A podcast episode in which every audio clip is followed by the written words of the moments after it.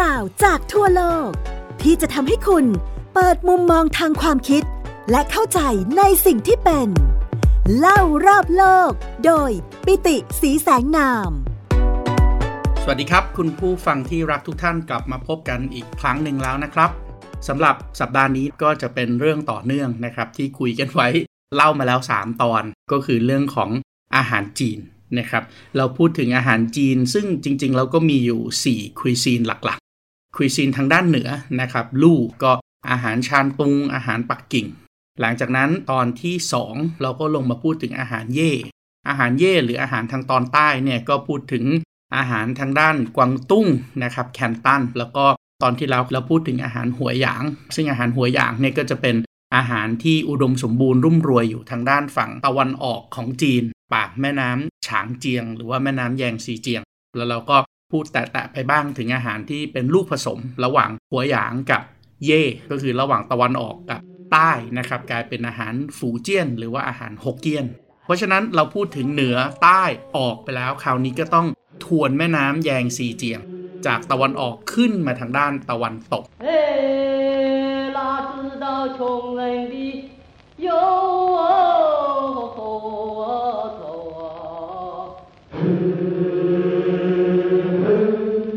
ผมใช้คำว่าขึ้นเนี่ยก็เป็นเพราะว่าตามภูมิศาสตร์เนี่ยนะครับแม่น้ำของจีนไหลจากตะวันตกไปตะวันออก เพราะว่าทางตะวันตกกับทางใต้ของจีนเนี่ยก็คือเทือกเขาหิมาลัยซึ่งสูงมาก ในขณะที่ทางตะวันออกก็คือมหาสมุทรแปซิฟิก เพราะฉะนั้นแม่น้ำก็จะไหลจากตะวันตกไปตะวันออก ดังนั้นถ้าเราจะเดินทางจากหัวหยาง เซี่ยงไฮ้นานจริง เราก็ต้องสวนกระแสของแม่น้ำทวนน้ำขึ้นไป จนถึงอาหารในกลุ่มที่ 4 ทางด้านตะวันตกที่เราเรียกรวมกันว่าอาหารชวน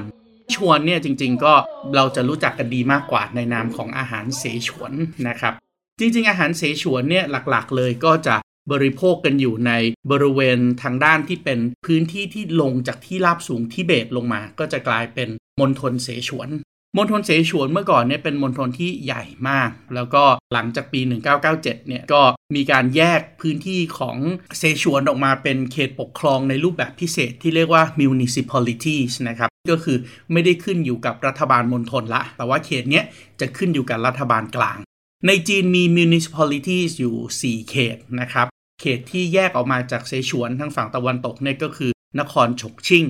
ส่วนอีก 3 municipality ที่เหลือ อันหนึ่งก็คือเซี่ยงไฮ้นะครับซึ่งเป็นเมืองท่าหลัก สังเกตดูนะครับฉงชิ่งเนี่ยอยู่ทางตะวันตกของแม่น้ำแยงซีเจียงกำลังจะขึ้นไปบนที่ราบสูงทิเบตละ ในขณะที่เซี่ยงไฮ้นี่ก็อยู่ปากแม่น้ำของแม่น้ำแยงซีเจียงเลย ทางด้านตะวันออกสุดของประเทศจีน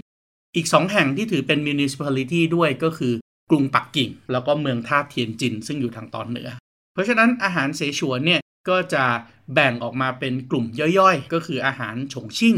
อาหารเฉิงตูนะครับเฉิงตูนี่ก็คือเมืองหลักนะครับหรือจะเรียกเป็นเมืองหลวงก็ได้ของมณฑลเสฉวน แล้วก็มีอาหารย่อยๆ อีกกลุ่มหนึ่ง ซึ่งก็บริเวณนี้เนี่ยก็ถือว่าเป็นบริเวณที่ใกล้กันกับทิเบต แล้วก็พระพุทธศาสนาสายมหายานาเนี่ยก็ข้ามเข้ามาจากทางด้านอินเดียไปทางตะวันออกกลาง แล้วก็กลับขึ้นมาในจีนก็จะเข้ามาทางฝั่งนี้ เลยจากที่ราบสูงทิเบตขึ้นมา เพราะอีกหนึ่งกลุ่ม ซึ่งบางท่านเองก็จัดว่าเป็น หนึ่งในกลุ่มของอาหารซีชวนด้วยก็คืออาหารมังสวิรัตนะครับ เป็นบูดิสเวจเทเรียนอาหารมังสวิรัตแบบพุทธจีนนะครับ ซึ่งอาหารมังสวิรัตแบบพุทธมหายานาเนี่ยก็จะมีวิธีการทำซึ่งละเมียดละไมประดิษฐ์ประดอย แล้วก็มีความคิดสร้างสรรค์สูงมากนะครับ โดยการเอาเต้าหู้ เอาโปรตีนเกษตร เอาผักต่างๆเนี่ยมาผ่านกรรมวิธีให้กลายเป็นเหมือนกับรูปร่างหน้าตาเหมือนกับเนื้อสัตว์เลย เพราะฉะนั้นเวลาเรากินอาหารเจเนี่ยก็ให้รู้ว่า มาจากพื้นที่ตรงนี้นะครับลักษณะเด่นของกลุ่มอาหารเสฉวน ถ้าเกิดว่าเราตัดกลุ่มที่เป็นอาหารเจ แบบพุทธนิกายมหายานาออกไป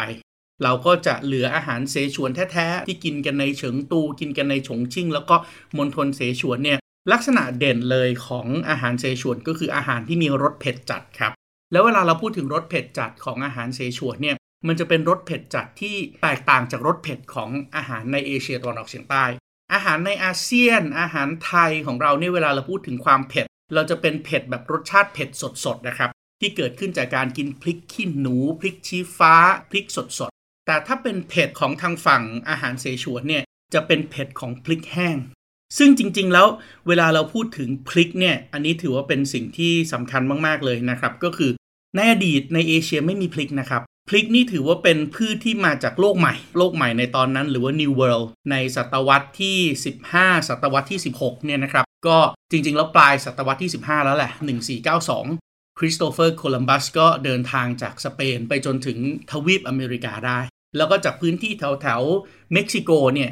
ก็มีการนำเอาพืชชนิดหนึ่งจากเม็กซิโกกลับเข้ามาในยุโรปพืชชนิดนั้นก็คือพริกครับ แล้วพริกก็เดินทางตามเส้นทางสายไหม เดินทางตามเส้นทางการค้า มาจนถึงอินเดีย มาจนถึงเอเชียตะวันออกเฉียงใต้ แล้วก็แน่นอนเรื่องของเส้นทางการค้าที่ผสมผสานกันกับเครื่องเทศ พริกที่ขึ้นไปถึงประเทศจีนเนี่ยก็จะกลายเป็นพริกแห้งละ ไม่ใช่พริกสด เพราะฉะนั้นอาหารเสฉวนซึ่งอยู่ในพื้นที่สำคัญของจีนที่เป็นจีนฮั่นนะครับจีนที่เป็นคนฮั่นเหมือนกับที่ผมเล่าให้ฟังในพอดแคสต์ตอนที่แล้วเนี่ย ถ้าเขาจะเดินทางติดต่อไปกับทางด้านเอเชียกลางเอเชียไมเนอร์ก็ต้องเดินทางมาบรรจบพบกันตรงเสฉวนนี้ที่เสฉวนก็จะมีเครื่องเทศที่มากมายหลากหลาย แล้วก็มีพริกแห้งด้วย อาหารของพื้นที่ที่หนาวเย็น อาหารของพื้นที่ที่นอกจากจะหนาวเย็นแล้ว ยังมีแม่น้ำสายใหญ่ก็คือแม่น้ำแยงซีเจียง แล้วก็มีการเดินทางบนแม่น้ำนี้เป็นจำนวนมากเนี่ยอากาศที่ชื้นความหนาวเย็น ก็ยิ่งทำให้ลักษณะทางภูมิศาสตร์เนี่ย ทำให้คนแถวเนี้ยบริโภคอาหารที่เป็นเครื่องเทศจัด บริโภคอาหารที่เป็นพริกแห้งรสจัด เพราะฉะนั้นความเผ็ดการใช้น้ำมันในการผัดให้เกิดความเผ็ด การใช้เครื่องเทศผสมกับพริก แล้วเอาไปต้มให้เกิดความเผ็ด อันเนี้ยคือหลักๆเลยของอาหารเสฉวนนะครับ ซึ่งอาหารเสฉวนชื่อดัง แต่ว่าไม่ค่อยดังในประเทศไทย แต่ว่าไปดังในโลกตะวันตกซะมาก ก็คือสิ่งที่เราเรียกว่ากังเปาชิคเก้น จริง ๆ แล้วถ้าเกิดออกเสียงแบบจีนเนี่ยจะต้องกุ้งเป๋าจีติ้งนะครับ กุ้งเป๋าจีติงจีติงก็คือเนื้อไก่ กุ้งเปานะครับ ก็คือชื่อของอาหารจานนี้ ซึ่งอาหารจานนี้เนี่ยหลักๆก็คือ มันเป็นส่วนผสมของการผัดระหว่างเนื้อไก่พีนัทก็คือถั่วลิสง ซึ่งคั่วให้กรอบนะครับ แล้วก็หัวหอมแล้วก็ที่สำคัญที่สุดก็คือมีพวกพริกแห้ง แล้วก็ มักจะใส่สิ่งสำคัญอีกอย่างหนึ่งลงไปด้วย ใน Kung Pao chicken หรือว่า Kung Pao chicken ก็คือการใส่สิ่งที่เราเรียกว่า花椒 花椒 หรือว่า Sichuan peppercorn พริกไทยเสฉวนนะครับ ซึ่งพริกไทยเสฉวนเนี่ยถือว่าเป็นเอกลักษณ์หลักเลยของอาหารเสฉวน เราเรียก 花椒 คนไทยอาจจะไม่ค่อยรู้จักนะครับ เพราะว่าคนไทยจะไปนิยมเรียกชื่อสมุนไพรหรือว่าเครื่องเทศตัวนี้เนี่ย ตามฤทธิ์ของมันฤทธิ์ของมันคือมันทำให้เกิดความรู้สึกเผ็ดร้อน และที่พิเศษกว่าความเผ็ดร้อนของการกินหัวเจียวก็คือ ความรู้สึกชาที่ปลายลิ้นกับริมฝีปากครับ ความรู้สึกชา ความรู้สึกนำ NUMB ที่ริมฝีปากที่ปลายลิ้นเนี่ยเป็นเอกลักษณ์เลยของซีชวนเพปเปอร์พริกไทยเสฉวน หรือว่าสิ่งที่เราเรียกว่าหัวเจียว ภาษาจีนไออาการแบบนี้ที่ทั้งเผ็ดร้อนทั้งชานี่เขาเรียกว่า หมาล่า ล่าคือเผ็ดร้อนนะครับ หมาคือความรู้สึกชาที่ปลายลิ้นนะครับ หมาล่าคือเผ็ดร้อนและชาที่ปลายลิ้น หมาล่าจริง ๆ ไม่ได้เป็นชื่อของเม็ดเขียวๆที่จริง ๆ คนไทยก็ใช้ถ้าขึ้นไปทางภาคเหนือหรือลงไปทางภาคใต้เนี่ยเวลาเขาทอดไก่ทอดเนี่ยนะครับเขามักจะใส่มะแขวนลงไปด้วยไอ้มะแขวนนี่แหละครับก็คือหัวเจียว ซึ่งทำให้เกิดความรู้สึกหมาล่า เพราะฉะนั้น เวลาเราบอกว่าเราไปกินปิ้งย่างหมาล่าเนี่ย จริง ๆ แล้วคำว่าหมาล่าคือความรู้สึกที่เกิดขึ้น ไม่ใช่ผงที่ใส่ลงไปหรือเม็ดที่ใส่ลงไป แล้วจริง ๆ แล้วอันนึงซึ่งถือว่าอาจจะหลาย ๆ ท่านอาจจะเข้าใจผิดด้วยก็คือ คิดว่าไอการปิ้งย่างแบบที่เรากินที่เรียกปิ้งย่างหมาล่าแล้วใส่มะแขวนกับพริกป่นเยอะ ๆ เนี่ย มันคือการกินแบบอาหารเสฉวน จริง ๆ ไม่ใช่นะครับ อาหารเสฉวนจริง ๆ เนี่ยพริกแห้งเป็นส่วนประกอบที่สำคัญ หัวเจียวเป็นส่วนประกอบที่สำคัญ แต่นั่นไม่ใช่ทั้งหมด มันยังต้องมีการผสมผสานเอาเครื่องเทศอื่น ๆ ลงไปอีกเป็นจำนวนมาก ไอ้เครื่องเทศอื่น ๆ ที่ผสมลงไปอีกเป็นจำนวนมากนี่แหละ เป็นตัวที่ทำให้เวลารับประทาน อาหารเซฉวนเนี่ยมันมีความพิเศษนะครับมันไม่ใช่แค่เผ็ดอย่างเดียว แต่ว่ามันจะต้องมีความหอม มันจะต้องมีความเผ็ดร้อนนะครับ แล้วก็ส่วนที่สำคัญที่สุดเลยเนี่ยที่ทำให้เกิดความรู้สึกแบบนี้ได้เนี่ย มันไม่ใช่แค่เฉพาะพริกป่นกับหัวเจียว หรือว่าที่คนไทยเรียกว่าหมาล่าหรือว่ามะแขวนเท่านั้น จริง ๆ มันต้องมีส่วนผสมสำคัญก็คือกระเทียม ขิง แล้วเขาจะมีพริกขนาดใหญ่ๆครับเป็นพริกลูกกลมๆคล้ายๆ กับพริกทางด้านของลาตินอเมริกาที่เรียกว่าฮาลาปานโยนะครับ jalapeño chilies แล้วก็ที่สำคัญอีกอย่างหนึ่งที่ต้องใส่ด้วยเลยก็คือตัว star anise นะครับ star anise หรือว่าตัวโปยกัก ทั้งหมดเนี้ยจะต้องถูกเอามาผสมรวมกับเครื่องเทศอีกหลากหลายชนิด เพื่อทำให้มันมีเอกลักษณ์ที่โดดเด่น แน่นอนเครื่องเทศลักษณะของเสฉวนเนี่ยใส่ลงในส่วนผสมของ chicken Kung Pao หรือว่าการผัดเนื้อไก่กับถั่วลิสง แล้วก็หัวหอมแบบที่นิยมกินกันนะครับ อีกอันนึงซึ่งถือว่าเป็นอาหารสำคัญเลยของเซฉวนด้วยก็คือสิ่งที่คนจีนเรียกว่าหัวกัวนะครับ หัวกัวหรือว่า คนไทยเราเรียกว่าหม้อไฟนะครับ หัวกัวเนี่ยถ้าแปลตรงตัวเลยก็คือเปลวไฟนะครับ หัวกัวนะครับเปลวไฟที่หม้อเปลวไฟ เราก็จะแปลว่าฮอตพอตนะครับหรือว่าเป็นการกินฮอตพอตแบบที่เป็นน้ำซุปที่เป็นน้ำซุปของฮอตพอตที่เป็นฮอตพอตของทางเสฉวนเนี่ยจะเป็นน้ำซุปที่เกิดขึ้นจากการเอาเครื่องเทศแบบที่เมื่อกี้ผมเล่าให้ฟังนะครับ มีทั้งมะแขวนหัวเจียวที่ให้รสชาติหมาล่า พริกนานาชนิด นะครับ แล้วก็ขิง แล้วก็พริกแห้ง แล้วก็ตัวเห็ดนานาชนิดเนี่ยมาต้มกับน้ำซุป และที่สำคัญคือต้องใส่น้ำมันพริกลงไปด้วย แล้วไอ้น้ำซุปที่เป็นหม้อร้อนหม้อเผ็ดหม้อเดือดนี่แหละ ก็จะกินคู่กันกับเนื้อสัตว์ต่างๆเนื้อสัตว์ต่างๆ จริง ๆ แล้วถ้าเกิดไปทางด้านทิศตะวันตกของจีนจริง ๆ เนื้อสัตว์ที่เขานิยมมากๆ แล้วก็เข้ากันได้ดีมาก ๆ เลยกับหัวกัว หรือว่าหม้อไฟเนี่ยก็คือ เนื้อแกะหรือว่าเนื้อแพะ เนื้อแกะหรือว่าเนื้อแพะเนี่ยแน่นอนหลาย ๆ ท่านอาจจะไม่ค่อยโปรดปรานนัก เพราะว่ามันจะมีกลิ่นเฉพาะตัว บางท่านบอกว่าเป็นกลิ่นสาบ แต่จริง ๆ มันก็ไม่ใช่กลิ่นสาบนะครับ เพราะว่าจริง ๆ แล้วเนื้อหมู เนื้อไก่ เนื้อวัว เนื้อปลา เนื้อกุ้งเนี่ย เนื้อปู มันล้วนแต่มีกลิ่นเฉพาะตัวของมันทั้งนั้น เนื้อแกะ เนื้อแพะก็เช่นเดียวกัน เขาก็จะมีกลิ่นเฉพาะตัวของเขา หลาย ๆ ท่านมองว่ากลิ่นเหล่านี้มันอาจจะรุนแรงเกินไปในระดับที่ไม่ชอบ แต่ว่าถ้าท่านลองเอาเนื้อแกะ หรือว่าเนื้อแพะที่สไลซ์พวกนี้ไปลวก ใช้คำว่าลวกนะครับ ไม่ได้ใช้คำว่าต้มนะครับ เวลากินหัวกัวจริง ๆ เนี่ย สิ่งหนึ่งที่ต้องเข้าใจเลยก็คือรูปแบบการกินหัวกัวของคนจีนจริง ๆ เนี่ยเขาจะไม่เอาทุกอย่างใส่ลงไปในหม้อนะครับ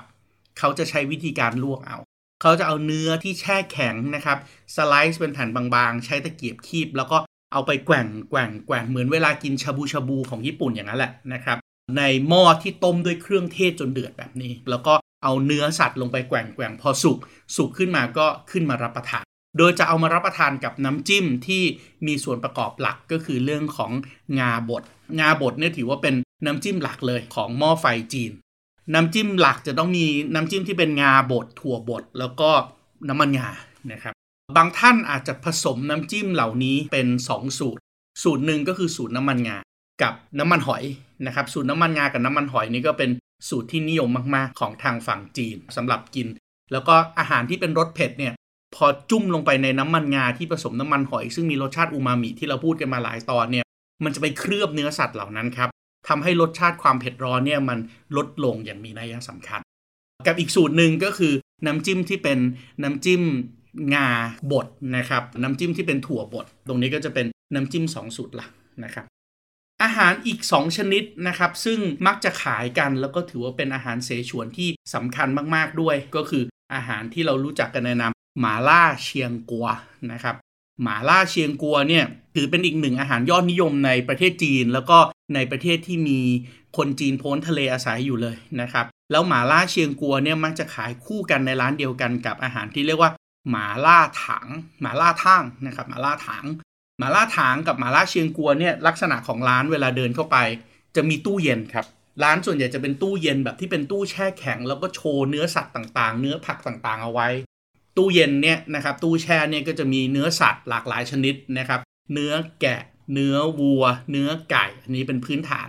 แล้วก็จะมีลูกชิ้นนานาชนิด ลูกชิ้นปลา ลูกชิ้นกุ้ง ลูกชิ้นปูอัดเกี๊ยวต่างๆวางไว้เป็นของดิบเลยนะครับแล้วก็มีผักนานาชนิด เห็ดนานาชนิดรวมถึงเส้นนานาชนิดด้วย แล้วก็ที่ขาดไม่ได้อีกอย่างหนึ่งก็คือเครื่องในสัตว์ ไม่ว่าจะเป็นตับกืนนะครับ เส้นเลือดใหญ่หัวใจ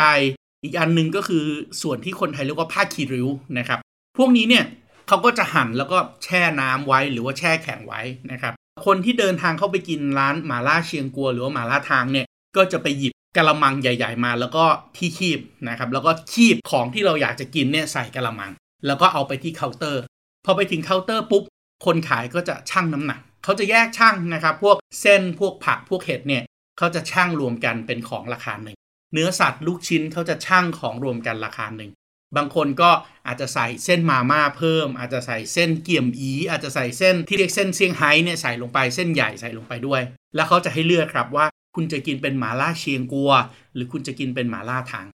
หมาล่าเชียงกัวเนี่ยก็คือการเอาของที่เราเลือกทั้งหมดเนี่ยแหละครับ ไปผัดกับไขมันวัว แล้วปรุงรสเผ็ดร้อนด้วยกระเทียม ขิง พริกขนาดใหญ่ที่ตากแห้งและคั่ว แล้วก็เครื่องเทศหลาย ๆ ชนิดโป้ยกักหัวเจียว เราก็จะได้สิ่งที่เป็นหมาล่าเชียงกัวที่เป็นผัดร้อนๆออกมา มีรสเผ็ด แล้วก็มีน้ำมันเคลือบอยู่ ไม่ว่าจะเป็นหัวกัวที่ผมเล่ามาตั้งแต่ต้นเมื่อกี้นี้ก็คือหม้อไฟ หรือหมาล่าเชียงกัวที่อาจจะมีน้ำมันคลุกคลิกอยู่ คนจีนไม่กินน้ำมันพวกนั้นนะครับ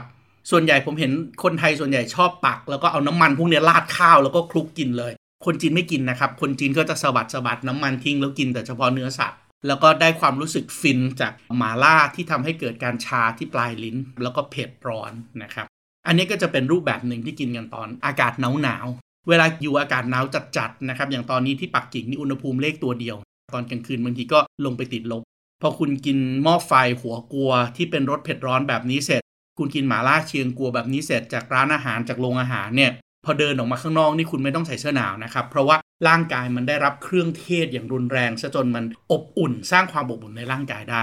ก็เหมือนกับที่มาของอาหารเสฉวนนี่แหละครับอาหารเสฉวนอยู่ในพื้นที่ที่สูงชันใช่ไหมครับ ทางตะวันตกของจีน มีทั้งแม่น้ำที่ต้องใช้ในการเดินทางตัวเปียกปอนตลอดเวลาในอากาศที่หนาวเย็น ดังนั้นการกินหม้อไฟนั่งรวมกันกินหม้อไฟ นั่งรวมกันกินหมาล่าเชียงกัวเนี่ยมันสร้างความอบอุ่น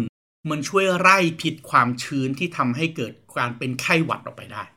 แต่ว่าถ้าไม่อยากกินหมาล่าเชียงกัว อย่างที่ผมเล่าไปตอนต้นร้านหมาล่าเชียงกัวมักจะขายคู่กันกับสิ่งที่เรียกว่าหมาล่าทางนะครับหมาล่าทางเนี่ยก็คล้ายๆกับหม้อไฟหัวกัวที่ผมเล่าให้ฟังตอนแรก เพียงแต่ว่าหัวกัวเนี่ยจะนั่งล้อมวงแล้วมีหม้อหนึ่งหม้อแล้วก็ลวกของสด กินกัน หม้อหนึ่งก็วงหนึ่งหม้อหนึ่งก็วงหนึ่งแต่ว่าปัญหาก็คือเอ๊ะถ้าเกิดว่า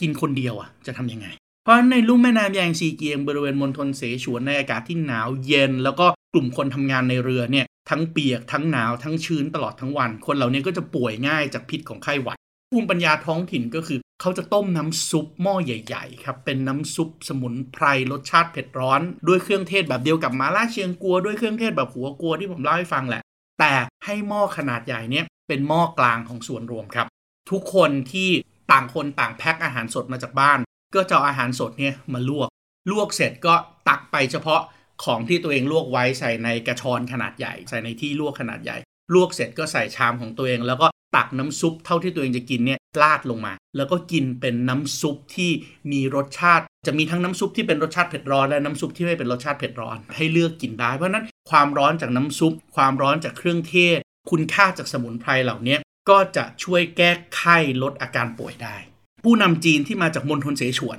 แน่นอนเรากำลังพูดถึงผู้นำรุ่นที่ 2 อย่างเช่นเติ้งเสี่ยวผิง เติ้งเสี่ยวผิงเนี่ยถือว่าเป็นผู้นำสายปฏิรูปที่ทำให้จีนเกิดการปฏิรูปเศรษฐกิจ แล้วก็กลายเป็นเศรษฐกิจที่รุ่งโรจน์โชดช่วงมาได้ตั้งแต่ช่วงปลายทศวรรษ 1970เวลาเปิดประเทศจีนเนี่ยที่ค่อยๆ เปิดทีละมณฑลทีละพื้นที่เขตเศรษฐกิจพิเศษ ค่อยๆ ส่งเสริม SME จากพื้นที่ต่างๆ อย่างเงี้ยนะครับ ที่เติ้งเสี่ยวผิงค่อย ๆ เปิดเนี่ยเขาก็มีทฤษฎีของเติ้งเสี่ยวผิง ซึ่งทฤษฎีเติ้งเสี่ยวผิงก็เรียนรู้มาจากชีวิตของเติ้งเสี่ยวผิงในมณฑลเสฉวนนี่แหละ ที่มีแม่น้ำหลายสาย ซึ่งเป็นแขนงของแม่น้ำแยงซีเจียงหนึ่งในทฤษฎีนั้นเติ้งเสี่ยวผิงบอกว่าต้องหยั่งก้อนหินข้ามลำธารหรือว่าค่อยๆ วางเท้าเนี่ยแหย่น้ำทีละข้างหยั่งวัดระดับหยั่งก้อนหินข้ามลำธารไปเรื่อยๆ เพราะในเสฉวนเนี่ยแม่น้ำกว้าง แม่น้ำแรง เพราะนั้นคุณวิ่งข้ามแม่น้ำเพราะว่าเห็นน้ำมันตื้นเนี่ยคุณหกล้มหัวแตกทุกรายครับ คุณต้องค่อยๆเดินอย่างเท้า อย่างก้อนหินที่อยู่ในท้องน้ำไปทีละก้อน ทีละก้อน ทีละก้อนแล้วต้องอย่างช้าๆด้วยนะ อย่างเร็วขาพลิกแพลงหกล้มได้ เหมือนกับการเปิดประเทศการปฏิรูปเศรษฐกิจของจีน จะเปิดโพร่งเดียวแบบ Glasnost p e r e s t r o i k a แบบในรัสเซียไม่ได้ แต่ต้องค่อยๆ เปิดไปทีละเมือง เปิดไปทีละรัฐเรื่อยๆ อย่างนี้แหละครับภูมิปัญญาที่เกิดขึ้นจากเงื่อนไขทางภูมิศาสตร์ ไม่ว่าจะเป็นเรื่องของอาหาร ไม่ว่าจะเป็นเรื่องของการบริหารประเทศ เวลาเราพูดถึงอาหารที่รสชาติร้อนจัด การกินอาหารที่รสชาติร้อนจัดเผ็ดจัดเนี่ยหลาย ๆ คนก็เริ่มกังวลแล้วเราโอ้ยกินเสร็จเราจะร้อนในหรือเปล่านึกออกไหมฮะว่าแม่แม่ย่าย่ายายยายชาวจีนอาม่าหลาย ๆ คนเนี่ยมักจะกลัวกันใหญ่เลย เรื่องของร้อนใน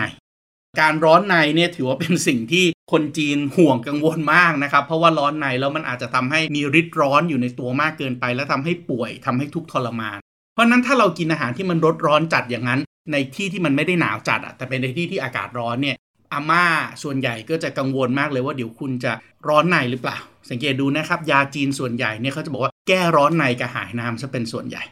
ปัจจุบันนี้ไอ้ภูมิปัญญาการกินอาหารร้อนๆจัด เผ็ดจัดๆแล้วกลัวว่าจะร้อนในเนี่ยก็เลยทำให้มีการมักจะเป็นของคู่กันเลย ในร้านที่ขายหม้อไฟในประเทศจีน ในร้านที่ขายหมาล่าทางหมาล่าเชียงกัวในประเทศจีนเนี่ยจะต้องมีเครื่องดื่มชนิดหนึ่งที่ขายควบคู่กันด้วยกับร้านเหล่านี้เสมอ หลาย ๆ ท่านคงจะนึกออกนะครับ ว่าผมกำลังจะพูดถึงเครื่องดื่มอะไร เครื่องดื่มนี้เราจะรู้จักกันในนามเครื่องดื่มหวังเหล่าจีนะครับหวังเหล่าจี หลาย ๆ ท่านอาจจะนึกไม่ออกหวังเหล่าจีเป็นยังไง คนไทยจะเรียกว่าน้ำจับเลี้ยงในขวดที่มีฉลากสีแดงตัวอักษรสีเหลืองนึกภาพออกไหมฮะ ถ้าเกิดว่าไปกินหม้อไฟในร้านที่เป็นหม้อไฟแบบเซชวนที่เผ็ด ๆ อะ คุณจะเห็นไอ้ขวดแบบเนี้ยหรือกระป๋องแบบที่เป็นกระป๋องสีแดงตัวอักษรเหลือง ๆ แล้วมีตัวอักษรจีนอยู่ 3 ตัวนี่เขาเรียกว่าหวังเหล่าจี แล้วเราบอกว่ามันเป็นน้ำจับเลี้ยงนะครับจริง ๆ แล้วหวังเหล่าจีเนี่ยไม่ได้มีถิ่นกำเนิดจากทางฝั่งตะวันตกนะครับ แต่กลับมีถิ่นกำเนิดจากทางตอนใต้ตะวันออกเฉียงใต้ของจีนในมณฑลกวางตุ้งครับ ในมณฑลกวางตุ้งไม่ได้เรียกเป็นภาษาแมนดารินว่าหวังเหล่าจี แต่ว่าเรียกเป็นภาษากวางตุ้งว่าหวังโลกัสเครื่องดื่มหวังโลกัสหรือว่าหวังเหล่าจีในภาษาแมนดารินเนี่ยเกิดขึ้นตั้งแต่สมัยราชวงศ์ชิง มีบันทึกอย่างชัดเจนในปี 1828 ในมณฑลกวางตุ้งโดยคุณหมอครับ ผมก็ลงว่าเครื่องดื่มเนี้ยมันแช่ในการแก้ร้อนในถูกต้องไหม มันคือชาสมุนไพร ซึ่งเกิดขึ้นโดยคุณหมอท่านหนึ่ง คุณหมอท่านนี้ชื่อว่าหวังเจ๋อปางนะครับหวังเจ๋อปางหวังเจ๋อปางหรือว่าถ้าเกิดว่าออกเสียงแบบภาษากวางตุ้งเนี่ยจะเรียกว่าหว่องจัดป๋งหรือว่าหวังเจ๋อปางเนี่ยก็เป็นคนคิดค้นสูตรเครื่องดื่มชาสมุนไพรนี้ขึ้นมา แล้วชาสมุนไพรนี้จริง ๆ ส่วนผสมหลักคนละเรื่องกันเลยนะครับ กับน้ำจับเลี้ยง มันไม่ใช่น้ำจับเลี้ยงครับ จริง ๆ แล้วหวังโลกัสหรือว่าหวังเหล่าจีที่เราดื่มกันคู่กันกับการกินหม้อไฟเนี่ยส่วนประกอบที่สำคัญที่สุดคือน้ำน้ำตาล และหญ้าที่เอาไปทำเฉาก๊วยครับ เพราะนั่นจริงแล้วเครื่องดื่มหวังเหล่าจีหรือว่าหวังโลกัสเนี่ยคือน้ำเฉาก๊วยครับ แต่เป็นน้ำเฉาก๊วยที่มีการปรุงเพิ่มโดยการใส่ดอกลั่นทมแห้งครับ ดอกลั่นทมหรือว่าดอกลีลาวดีแห้งลำไยแห้ง แล้วก็น้ำตาลกรวด แล้วก็ส่วนผสมสำคัญก็คือน้ำเฉาก๊วยลงไปผสมรวมกันนะครับเครื่องดื่มนี้ก็ฮิตมาก แล้วก็กินกันเยอะมากในมณฑลกวางตุ้งพอเกิดสาธารณรัฐประชาชนจีนขึ้นในปี 1949 บริษัทของคุณหมอคนนี้ที่ขายเครื่องดื่มอยู่ที่กวางตุ้งเนี่ยก็ถูกทำให้เป็นรัฐวิสาหกิจซะรัฐวิสาหกิจแห่งนี้เรียกว่ากวางโจวหยานเฉิง Pharmaceutical กวางโจว หยานเฉิง Pharmaceutical เนี่ยคนเรียกกันเป็นชื่อย่อๆนะครับเขาจะเรียกว่ากวางเย่ากวางเย่าเนี่ยก็ถือว่าเป็นบริษัทยารัฐวิสาหกิจของรัฐบาลกวางโจวนะครับทีนี้สูตรนี้มันก็แพร่หลายกันอยู่เฉพาะในกลุ่มแถวๆนี่แหละครับปากแม่น้ำจูเจียง Pearl River ใกล้ๆกับมณฑลกวางตุ้งเท่านั้นเอง จนกระทั่งในปี 1995 ครับ 1995 มีบริษัทหัวใสของฮ่องกงครับ บริษัทนี้ชื่อว่าหงเต้า นะครับหงเต้ากรุ๊ปหงเต้ากรุ๊ปของฮ่องกงเนี่ยก็เห็นว่าเออเครื่องดื่มเนี้ยมันมันอร่อยนะ แล้วมันก็มีฤทธิ์ในการที่จะแก้ร้อนใน แล้วก็รู้ว่าคนส่วนใหญ่ก็ไม่อยากร้อนในอะก็เลยเอาเครื่องดื่มเนี่ยไปทำการตลาดซะนะครับโดยหงเต้ากรุ๊ปเนี่ยก็เป็นบริษัทยักษ์ใหญ่ในฮ่องกงนะครับหงเต้าเองก็เลยตั้งบริษัทลูกขึ้นมาบริษัทหนึ่ง เรียกบริษัทนี้ว่าบริษัทเจี้ยตัวเป่า เจี้ยตัวเป่าก็เป็นบริษัทลูกของหงเต้ากรุ๊ป แล้วก็ไปขอซื้อสูตรมาทำตลาดนะครับ ไปขอซื้อสูตรจากรัฐวิสาหกิจกวางโจวหยานเชิงเนี่ยหรือว่ากวางเย่าเนี่ยมาทำตลาด ก็ทำตลาดได้ดีมากนะครับ แล้วก็กลายเป็นที่นิยมมาก โดยการไปขายคุณสมบัติแก้ร้อนในนี่แหละ แล้วก็ทำตลาดคู่กันกับการขายหม้อไฟ เอาเครื่องดื่ม หวังเหล่าจีในกระป๋องสีแดง หวังเหล่าจีในขวดสีแดงตัวอักษรสีเหลืองเนี่ยไปขายในร้านหม้อไฟโดยเริ่มจากการแจกฟรีก่อน แล้วก็ตั้งสโลแกนว่า กลัวร้อนในดื่มหวังเหล่าจี โอ้โห เท่านั้นแหละครับ ทั่วทั้งฮ่องกง ทั่วทั้งกวางตุ้ง พอเริ่มหาซื้อง่ายแล้วทุกคนฮิตกินหม้อไฟกันขึ้นมา ก็กลัวร้อนในตามก็แห่กันกินเครื่องดื่มหวังเหล่าจีกันเต็มไปหมดเลย ยอดขายก็เพิ่มขึ้นมหาศาล มหาศาล มหาศาล ตลาดของหวังเหล่าจีที่ทำตลาด marketing โดยเจี้ยตัวเป่าเนี่ยขยายตัวขึ้นเรื่อยๆ แต่ปัญหาก็คือ เขาซื้อสิทธิ์ในปี 1995 ครับ มาทำตลาด แล้วสิทธิเนี้ยกำลังจะหมดในปี 2010 แต่เขาเห็นว่า โอ้โห ตลาดมันยังมากกว่านั้นอีกอะ่ะเขาก็เลยเริ่มคุยกับบริษัทที่เป็นเจ้าของก็คือรัฐวิสาหกิจเจ้าของแบรนด์ ว่าเฮ้ยขอเป็นคนทำตลาดต่อได้ไหม เริ่มต้นคุยในปี 2002 แต่แน่นอนทำตลาดเนี่ยปกติค่าตอบแทนที่ต้องจ่ายให้กับเจ้าของแบรนด์สินค้าเนี่ยมันควรจะอยู่ที่ประมาณสัก5ถึง20%ของแบรนด์ value ถูกต้องไหมฮะ ถ้าแบรนด์ value มีราคาสักร้อยล้าน ก็น่าจะต้องจ่ายให้กับเจ้าของแบรนด์ก็คือบริษัทกวางเย่าเนี่ยเจี้ยตัวเป่าควรจะต้องจ่ายให้กวางเย่าเนี่ยสัก 20 ล้าน แต่ปรากฏว่าสิ่งที่เกิดขึ้นก็คือมูลค่าของตลาดเจี้ยตัวเป่านะตอนนั้นเนี่ยมันมากกว่า 40,000 ล้านหยวนนะครับ ในขณะที่เจี้ยตัวเป่าซื้อแบรนด์ต่อ แล้วก็ขอทำตลาดต่อไปถึงปี 2020 โดยบอกขอจ่ายค่าแบรนด์ให้กับบริษัทกวางเย่าแค่ ปีละ 5 ล้านหยวนได้ไหม เท่านั้นแหละครับเป็นเรื่องเลยว่าเฮ้ยทำไมบริษัทกวางเย่าได้ค่าตอบแทนต่ำกว่าที่ควรจะเป็น สิ่งที่เกิดขึ้นตามมาก็เลยไปตรวจสอบบัญชีครับ แล้วก็พบว่ามีการช่อโกงและรับคอร์รัปชันกันขึ้นโดยหลี่อี้หมิน ซึ่งเป็นรองประธานกรรมการของบริษัทกวางเย่าครับ เอาเงินเข้ากระเป๋าของตัวเอง แล้วก็เซ็นสัญญาให้บริษัทเจี้ยตัวเปา จ่ายเงินให้กับกวางเย่าน้อยๆ แค่ประมาณสัก 0.09%ของแบรนด์ value ทางนั้นที่จริงๆ ควรจะต้องจ่าย 20%ของแบรนด์ value สิ่งที่เกิดขึ้นตอนนี้ก็คือ บริษัทกวางเย่าก็เลยยุติการทำสัญญาที่จะให้เจี้ยตัวเป่า สามารถที่จะใช้แบรนด์นี้แล้วก็ขายเครื่องดื่มหวังเหล่าจีได้ต่อไป และแน่นอนคุณหลีอี้หมินซึ่งเป็นรองประธานกรรมการก็ติดคุก 15 ปี ตอนนี้สิ่งที่เกิดขึ้นในตลาดสำหรับสายกินหม้อไฟก็คือ แล้วตกลงฉันจะไปหาหวังเหล่าจีกินได้ที่ไหนอะมันยังมีกินอยู่ไหมคำตอบก็คือมันหากินยากไงครับ เพราะว่ากวางเย่าเองซึ่งเป็นเจ้าของสูตรหวังเหล่าจี แต่ไม่ได้เป็นเจ้าของทรัพย์สินทางปัญญา ขวดสีแดงตัวอักษรสีเหลือง ในขณะที่เจี้ยตัวเป้า เป็นเจ้าของขวดสีแดง ตัวอักษรสีเหลือง แต่ไม่ได้เป็นเจ้าของสูตรหวังเหล่าจี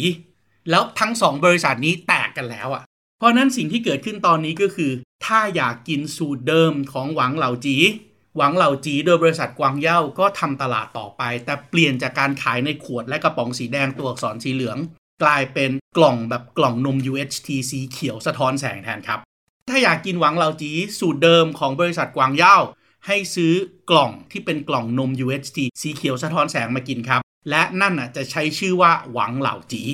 ในขณะที่บริษัทเจี้ยตัวเป้า โอ้โหเขาขายไอ้หวังเหล่าจีที่มันได้เป็น1995 เขาก็รู้สูตรนั่นแหละว่าหวังเหล่าจีมันปรุงขึ้นมาจากอะไร แต่คำถามคือแล้วจะขายสูตรนั้นได้ยังไงในเมื่อสูตรเป็นของบริษัทกวางเย่าเขาก็เลยดัดแปลงสูตรนิดนึงครับรสชาติอาจจะไม่เหมือนหวังเหล่าจีเดิมเหมือนเดิม แต่ว่าเขาก็ยังใช้เฉาก๊วยเหมือนเดิม ยังใช้ดอกลั่นทมเหมือนเดิม ยังชงเป็น herbal tea เครื่องดื่มสมุนไพรเหมือนเดิม แต่ความหวานจะแตกต่างไปนิดนึง แล้วก็ใส่ในขวดสีแดงเหมือนเดิม แต่ไม่ได้ใช้ชื่อหวังเหล่าจีละ แล้วก็เปลี่ยนชื่อเป็นชื่ออะไรให้ทายครับ เปลี่ยนชื่อเป็นชื่อที่ทุกคนรู้จักดีที่สุดก็คือชื่อบริษัทครับ เครื่องดื่มตอนนี้ก็เลยกลายเป็นเครื่องดื่มชื่อเจี้ยตัวเป้าแทน นี่ก็เป็นเรื่องสนุกสนุกนะครับ แล้วก็ทำให้เราจบในตอนที่ 4 ละ เราเข้าใจแล้วว่าอาหารจีน 4คุซีน ไม่ว่าจะเป็นเหนือใต้ออกตกเขากินอะไรยังไงกันบ้าง พบกันในตอนหน้าครับสำหรับตอนนี้ขอลาไปก่อน สวัสดีครับ ติดตามรับฟังรายการ เล่ารอบโลก ได้ทางเว็บไซต์และแอปพลิเคชันไทย PBS Podcast และติดตามความเคลื่อนไหวรายการได้ที่ สื่อสังคมออนไลน์ไทย PBS Podcast ทั้ง Facebook, Instagram, YouTube และ Twitter